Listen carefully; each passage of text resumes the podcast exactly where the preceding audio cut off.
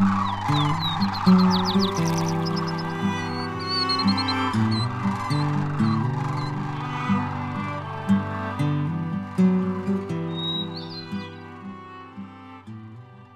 the Willapa National Wildlife Refuge to your backyard, this is Willapa Nature Notes.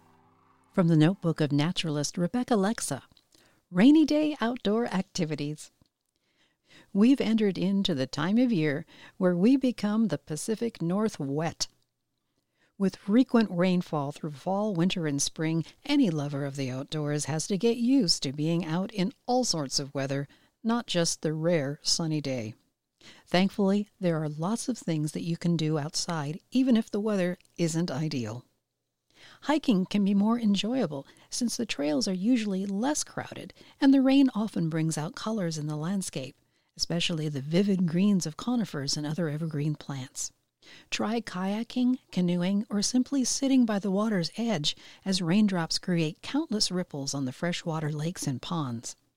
It may be a little tougher to see birds when the weather is wet, but some, like waterfowl, are perfectly happy out in the rain.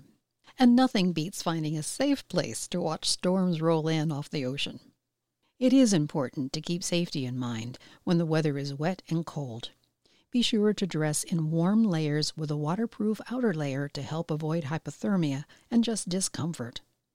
Be mindful that wet trails can be slick and treacherous, and water can contribute to erosion on cliffs and hillsides. If you're going to go kayaking or canoeing, consider wearing a dry suit, as falling into cold water can be fatal within minutes. And keep a safe distance from the waves if you're walking on the beach. All these tips will help you enjoy the great outdoors year round. Willapa Nature Notes is a production of the Friends of the Willapa National Wildlife Refuge.